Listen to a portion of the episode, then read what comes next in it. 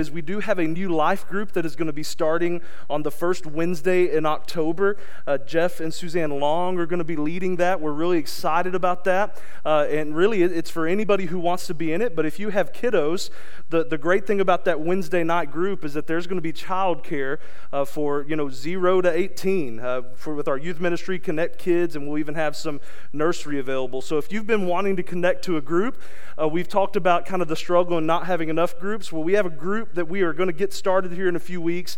So if you're interested in that, would you email us at connect at crossroad.live and we will get you connected, all right? You'll see some more info about that online this week. So we're here in Colossians 2, continuing this series, Rooted, and, and so excited about this text. It's uh, awesome, and I'm just have all week been fired up to preach it to you today. Uh, but one of the things that I've been excited about in this season, outside of God's work in our church, uh, is football. Anybody else? Like, yeah. Some of y'all are too excited. We'll talk about idolatry next week. Uh, but man, college football has been a lot of fun. Like the last couple weeks, uh, like you can find me on on a lot of Saturdays. Yesterday was a little busier than normal, but I will be there with whatever book I'm reading, sermon I'm studying, and just with a game on in the background. And it's just, I love it. I love Saturdays in the fall. I love college football, and I know a lot of you guys too. Uh, but I wanted to kind of start with the college football story. Some of you are familiar with Auburn, Alabama, and at the corners of Magnolia Street and College Street, you will find what is known as Toomer's Corner. And this is a place where there's these beautiful live oak trees there. And for over a hundred years, when the Auburn football team wins a game, they go and vandalize these trees because, in some reason, that's a good idea, right?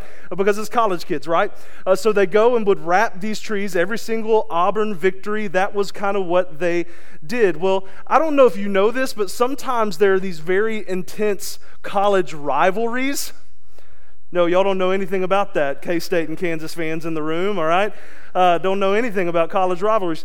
But, but there is this rivalry, and there, there is uh, kind of a, a guy who is known in the, the folklore of Alabama football fandom named Harvey Updike.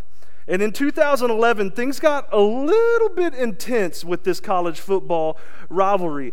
Uh, he hated Auburn so much so, uh, he called a radio show and started to explain all the reasons that he didn't like them, all the terrible things. And at the end of this phone call on live radio, Updike claimed to have poisoned the live oak trees at Toomer's Corner.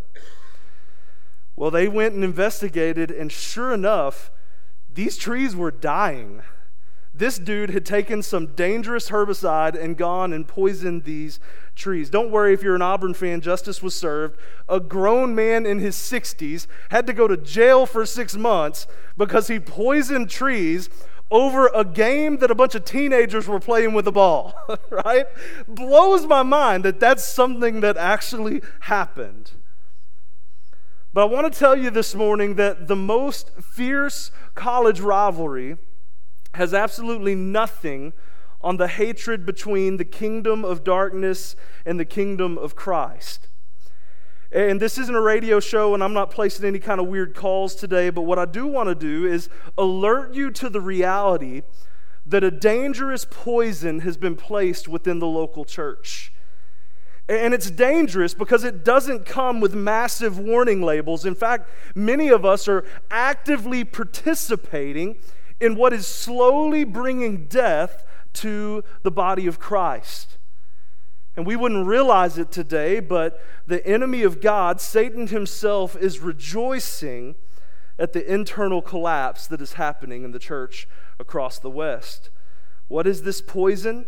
Well, you probably have some ideas. It's woke. It's this. It's that. It's whatever that Christian radio show was telling me about last week. No, can I tell you what the great poison is? Empty religion. Empty religion. Last week, we saw Paul warning us of the danger of the spirit of the age, and it is a real danger. Worldly philosophies, worldly living can stop us from being rooted in Christ. But today, Paul is going to warn us of the danger of empty religion and how this poison will kill us if we don't root it out. So, uh, really, today, what we're going to discover is that getting rooted requires that we root out the poison of empty religion. So, let's let's get to the word and let the Lord teach us as we continue walking through this letter. For those of you who aren't familiar, uh, for several months now, we've taken some breaks along the way, but we've been walking through the book of Colossians together. So we find ourselves not by accident, but by the Lord's direction here in Colossians chapter 2, starting in verse 16. The word of the Lord says this. Therefore, let no one pass judgment on you in questions of food and drink, or with regard to a festival, or a new moon, or a Sabbath. These are a shadow of the things to come, but the substance belongs to Christ. Let no one disqualify you, insisting on asceticism and worship of angels, going on in detail about their visions, puffed up without reason by a sensuous mind, and not holding fast to the head from whom the whole body, nourished and knit together through its joints and ligaments, grows with a growth that is from God. If with Christ you died to the elemental spirits of the world, why, as if you were still alive in the world, do you submit to regulations? Do not handle, do not taste, do not touch, referring to the things that all perish as they are used, according to human precepts and teachings. These have indeed an appearance of wisdom in promoting self made religion and asceticism and severity to the body, but they're of no value in stopping the indulgence of the flesh. Will you pray with me? Lord, we come to a complicated text, but Lord, I, think for me at least, as I studied and prepared, uh, as I understood it more, it was more challenging than complicated. So, God, I pray that in your loving mercy, you would come to us and show us what this means and help us to be challenged in such a way that we change so that we can be who it is you want us to be. Don't let us be a people who are held captive by the worldly philosophies, the hollow and deceptive philosophies of the world, or the hollow and deceptive empty religion. God, we thank you for what you're going to do. It's in your name we pray. Amen. Well, we've seen in the book of Colossians how Paul has worked to establish very clearly the supremacy and sufficiency of Jesus Christ.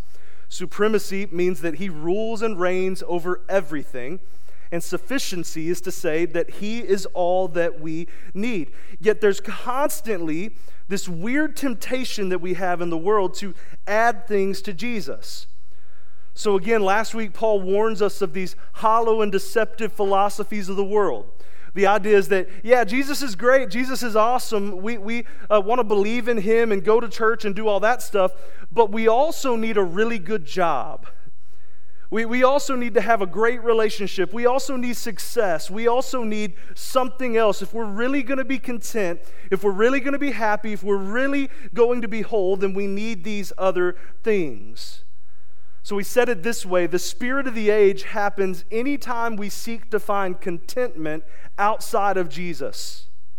The spirit of the age happens anytime we seek to find contentment outside of Christ. So, after talking about the danger of the spirit of the age, Paul today is going to turn to the danger of empty religion. And, and here's the big truth today empty religion happens anytime we seek to find our righteousness outside of Christ. So, the spirit of the age is us trying to find our uh, contentment outside of Jesus. Empty religion says, find your righteousness, your goodness, your spiritual quality outside of Christ. Church, you need to know that is an empty pursuit. It's an empty pursuit. Paul's gone to great lengths already to explain the gospel to us that the only hope of righteousness we have is Christ's righteousness being imputed to us. Yes, I just used the word imputed. It's a theological term. It means given to us, moved to our account. Look at verse 14. It says, by canceling the record of debt that stood against us. Last week we studied that phrase and we said that all of us owed a debt. Like the ledger of our lives showed that we were sinners. And because of our sin, every single one of us deserved death. And when we say death, we mean eternal death, spiritual death, being separated from the God who created us and loved us and wanted to have a relationship with us. But the gospel says that Jesus paid our debt through his death on the cross. But not only did he pay our debt, the Bible says that when he came back to life, victorious over sin and death, when God raised him up, that when we call on him, not only is our sin transferred or imputed to Christ, but Christ's righteous life is imputed to us. Theologians call this double imputation. You had no idea we were going there today, but you're getting theological this morning. Put in simple terms, and this should be an astounding truth for us, friends. When we stand before God, if we have any hope of being righteous and holy before Him, the only hope we have is the gospel. If your standing with God is based on you and your morals, friends, you are doomed. You're doomed. Several of you shared an article on social media this week that says that there are a third of pastors in the U.S. I'm going to put pastors in quotes because I have other names for them, but I'm just going to not use them. A third of pastors think that you can go to heaven through good works. A third of pastors are idiots. Is this being streamed right now? Hey, guys. None of y'all are watching, but if you're watching, come on. Read your Bibles. The only hope you have, if you stand before Almighty God one day and you try to show Him your resume of goodness, good luck. Because what the Bible says is that your very best deeds, like the thing you would point to, like if you died and went to heaven or standing before God and He said, Why should I let you in? and you handed Him your spiritual resume. I'm not talking about all your, you know, the things you have accumulated that you feel like have added up good points for you. That one deal that you would point at that is at the top of the resume, say, This is it. Look at what I did. That thing, the Bible says, is as filthy rags compared to the righteousness of God. Romans 3 so clearly puts it, quoting the Old Testament there are none who are righteous, no, not one. It doesn't matter if you went to church, it doesn't matter who your mom and dad are, it doesn't matter what you say you believe. If you stand before God based on your own goodness, friends, you are doomed. But the good news of the gospel is that when you give your life to Jesus, He gives us His righteousness. So when we stand before God, He doesn't see me for my sin, my guilt, and my shame. Instead, He looks at me and He sees Jesus. And because of that, friends, I am righteous and holy before God. That's the good news of the gospel. Yet, if we're not careful, because here's the thing I, know how we work as good church people.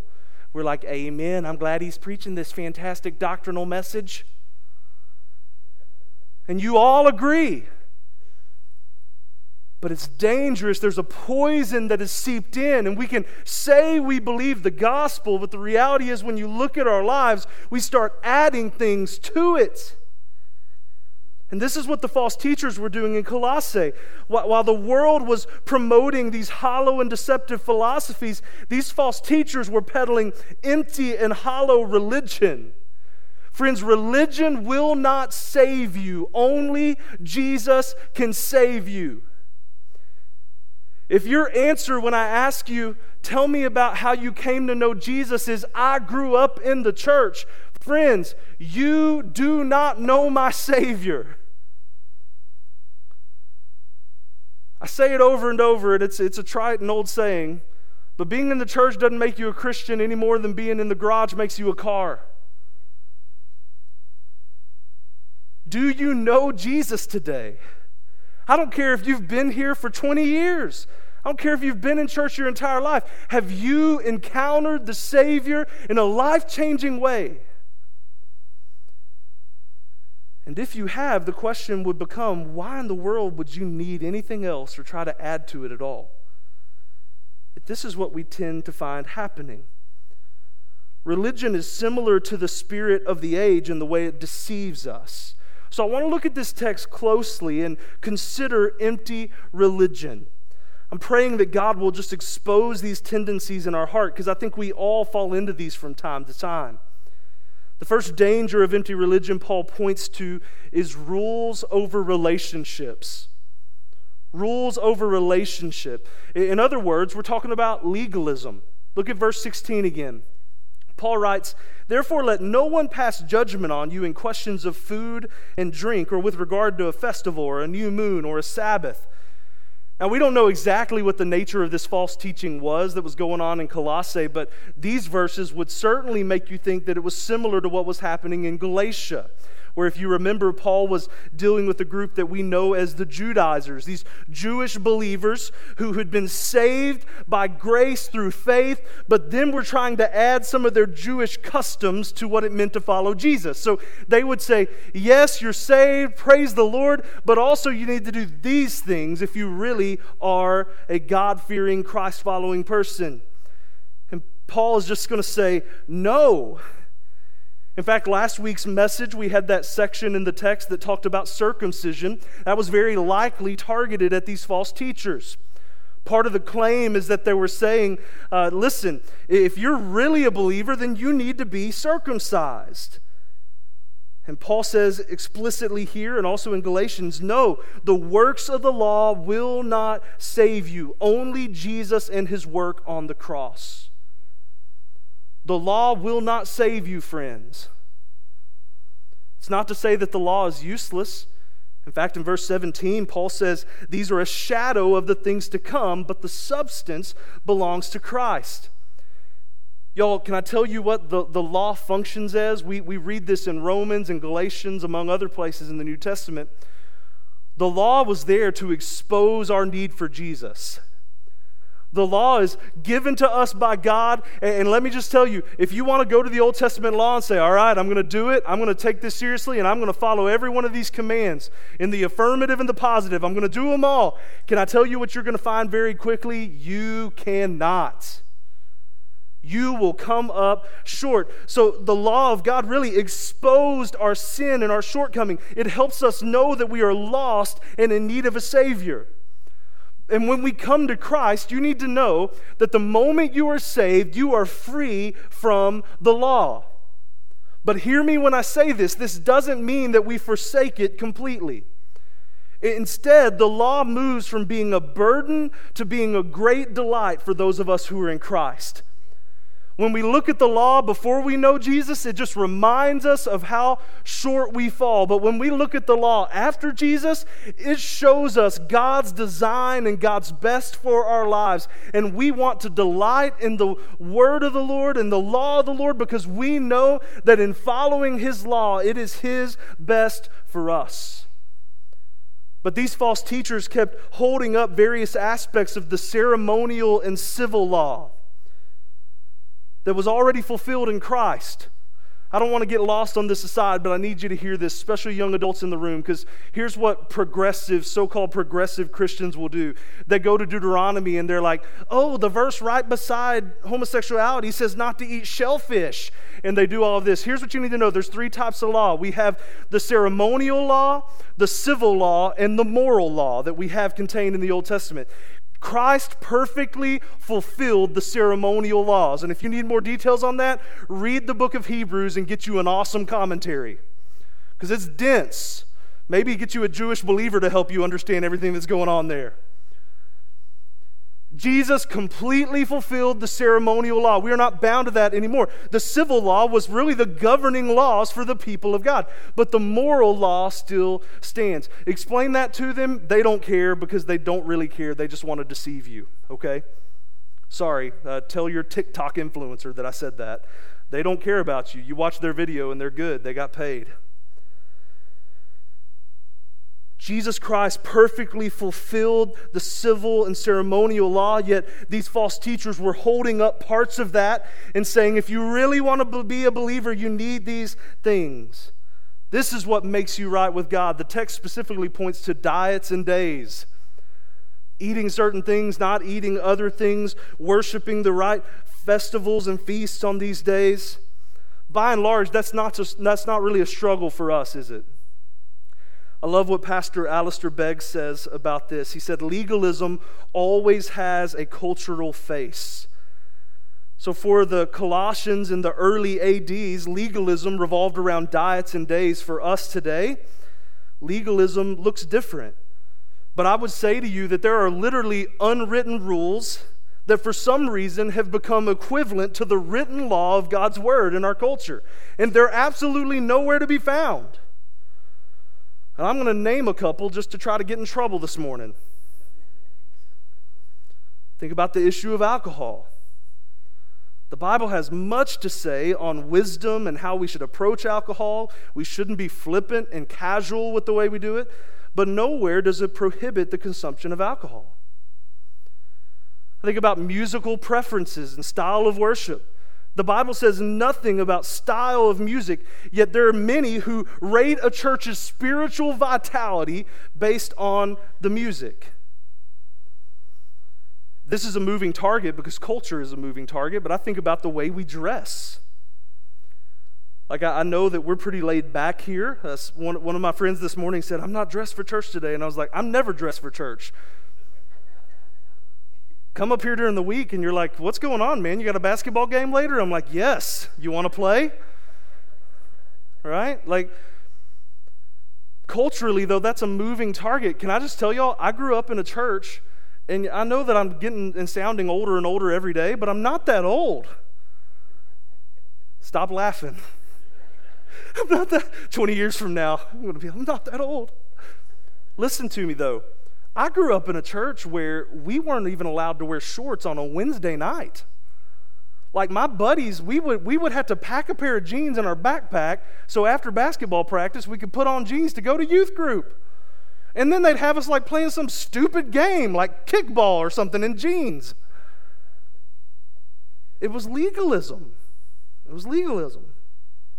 We could go on and on, but, but this legalism is the idea that we have to do or maintain some outward behavior or action in order to make ourselves right with the Lord. But, friends, righteousness will not be found in rules, it's found in Christ and a real relationship with Him. So, don't tell me how good you are if you want to tell me about your spiritual condition. Tell me about how good your Savior is. But certainly, when you know how good God is, it's going to change the way you live. And I, I, promise, you want to change the morality of the friends in your life? Start living like Jesus. And because of what Jesus has done for you, man, it'll change people. Paul continues in our text to point to another danger, and another danger of empty religion is experience over truth experience over truth. In verse 18, Paul writes, Let no one disqualify you, insisting on asceticism and worship of angels, going on in detail about visions, puffed up without reason by his sensuous mind. These false teachers in Colossae weren't only teaching legalism, this rigid rule keeping, but they also suggested that to truly know Jesus, then truly knowing Jesus would be accompanied by visions and dynamic experience, especially of the ecstatic type. There are some people today in the modern church who would say that if you really know Jesus, then that means you must speak in tongues or have some sort of dynamic experience. But Paul would say in the word very clearly don't let anyone disqualify you on the basis of these things. Really, what we're talking about here is mysticism and while it looks a lot different today than it did in Colossae, I think the American church is riddled with this. And you can see this today in the way that the modern church arranges their worship services. In fact, we don't even call them worship services anymore. You know, church used to be a worship service where we come to worship God. You know what we call it now? It's a worship experience. We've called it that here in the past. But what that subtly has done is, is made worship not about God, but about us. Hey, come experience something. Man, I'm telling you, if you arrange the chords just right and hit all the right parts, we can create an emotional experience inside of you. I think there are a lot of big, big churches and, and ex- recording artists in the Christian industry who have figured that formula out, and they're throwing hit after hit after hit at you. But when you sit back and listen to the lyrics that you're singing and think about the lyrics you're singing, much of it is what Paul would call hollow and empty, void of real substance, the truth of Scripture and theology. But I'm not just talking about music, it's really just this idea of experience. Last week, I, I, talked to you and tried to warn you of the danger of making the Holy Spirit like the chief emotional officer. But that's how many of us tend to operate with the Holy Spirit. It's like when we have a powerful experience, we say things like, The Holy Spirit sure was present today. But I'm afraid that much of our search for experience is more pagan than it is biblical. Y'all, the Holy Spirit is not in charge of the warm fuzzies. He's in charge of communicating God's truth to our hearts. Do not find your righteousness in experiences and moments, all the while neglecting truth. I don't want you to hear what I'm not saying. I'm not saying that Christianity is strictly a cerebral thing and an intellectual. That's not what I'm saying. Imagine how dry your spiritual life be if there was never a moment where you were lifted up in worship and when you thought of the gospel that there was even an emotional response. These are moments that the Lord certainly uses as we worship, as we get in His Word, and even in life circumstances that encourage us in a special way. But Paul is very clearly saying that these experiences are not where we find evidence of our spiritual condition or our righteousness. And the problem is, when we do that and start sharing those experiences with everybody else, can I tell you what happens to your brothers and sisters? They think, I, I guess that, that I'm not spiritual enough to have that experience. I, I guess I need to go to this charismatic church and get them to teach me how to pray in tongues. That's always a little weird to me, but we won't talk about that. Listen, friends, I've seen it over and over and over again when people leave a church because they're not, literally have said things like this, feeling it anymore. I just don't feel like the Lord moves like He used to in our church. So I'm going to go somewhere else. Then we find another church, and when we stop feeling it there, we go to another church. And we've learned how to clothe this experiential language with religious clothing and make it sound really super spiritual but ultimately we're just chasing energy and experiences and a show. And I want to make this really clear, friends. Yeah, we, we talked about music earlier, but this goes way beyond that. It's really a fake spirituality that's driven by experience and not truth. And this fake spirituality will drive us completely off the rails of Orthodox Christianity. And some of you will be upset just that I've said as much as I've said right now. You know why? Because we live in a culture where experience always trumps truth. You know how I know this? I'm a pastor. And I will preach a message, like the Bible will be so plain, you can't even say, well, that's your interpretation, Pastor. Like, no, like it says it plain as day.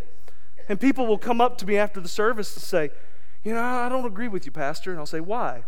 And you know what inevitably follows that moment?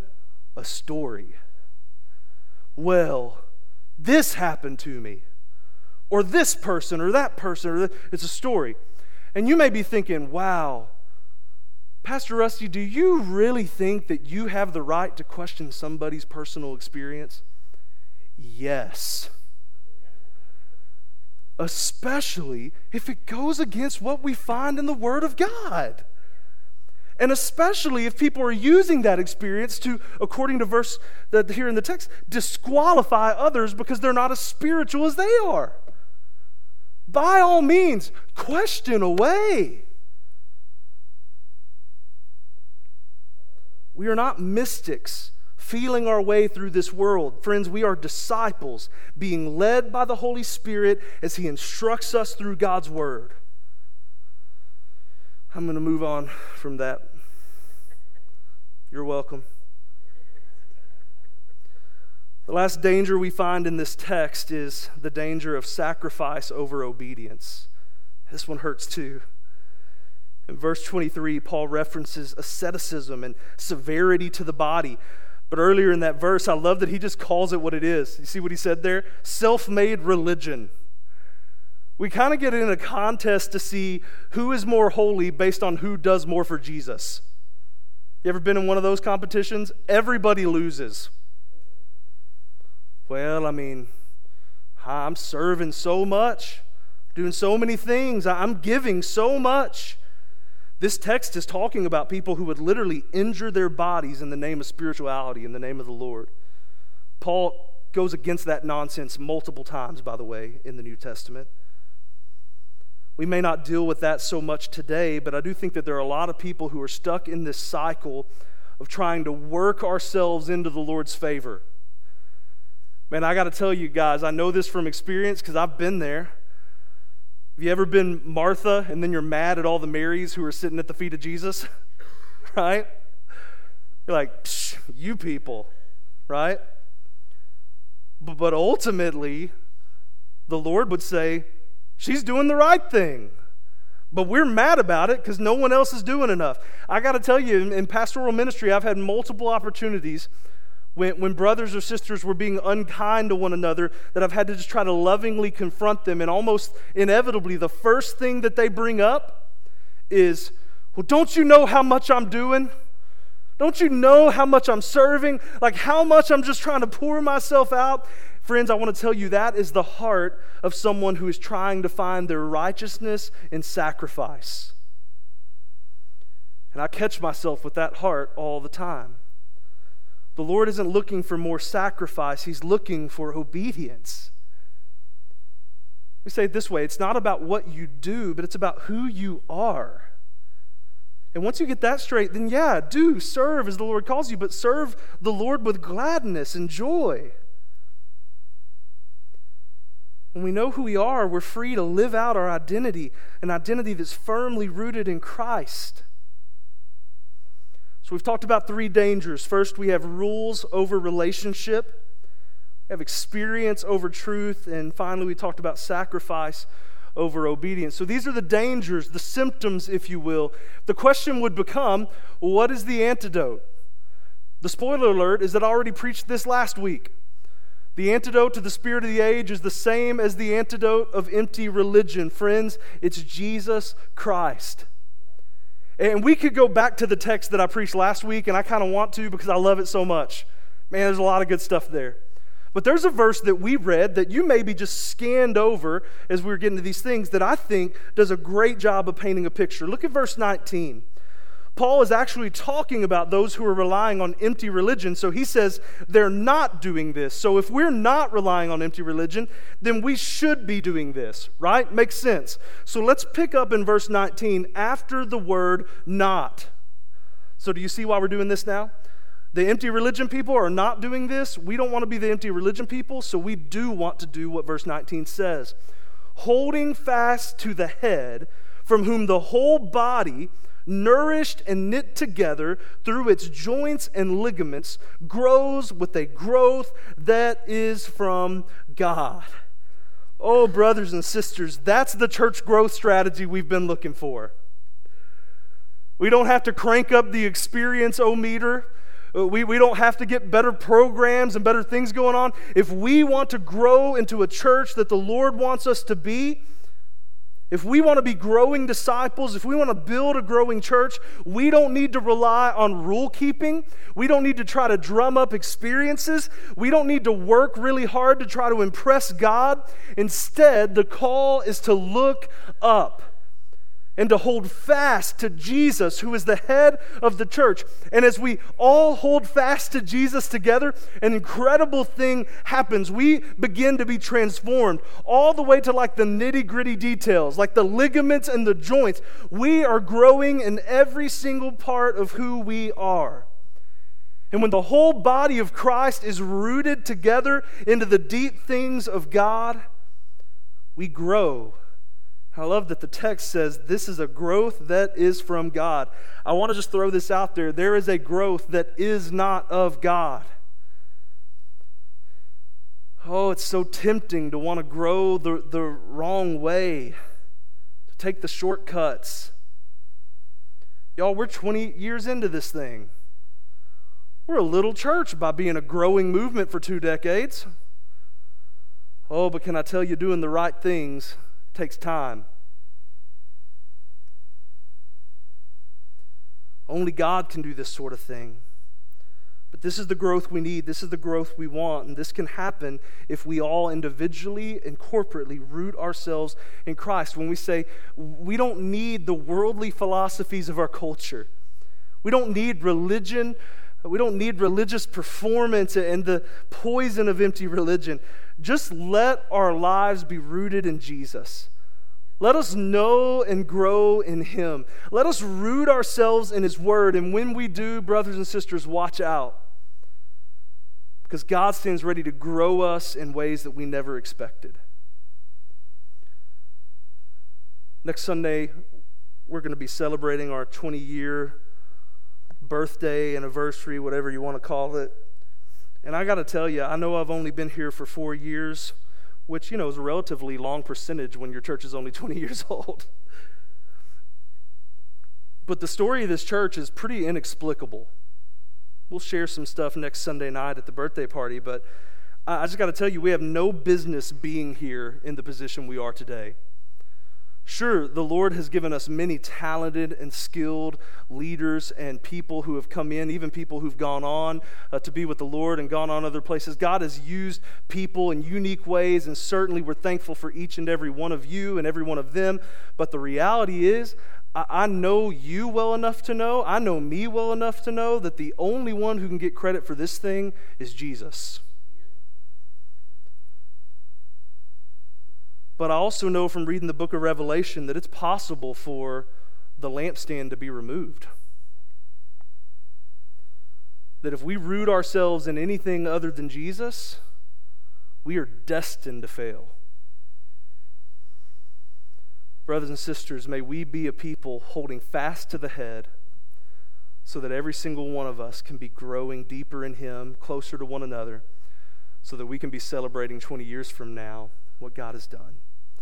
Lord, thank you for your word. Thank you for the truth that it brings to us, God. I, I pray that you would help this to sink in. Lord, there's, there's so much here that, that I know my brothers and sisters are maybe like me. Maybe their, their heads and hearts are spinning as they try to find out what you're saying to them. Lord, I pray that your Holy Spirit would just let your words sink deep into our hearts and our minds. God, give us time today to process your word and think about what it means for us. But Lord, ultimately, the call is that we would not rely on religious performance, but instead would remember your gospel. So, Lord, I pray that even now in this moment, that we would just be a people who come to the cross and remember what you did for us. Lord, we love you and we thank you for speaking to us.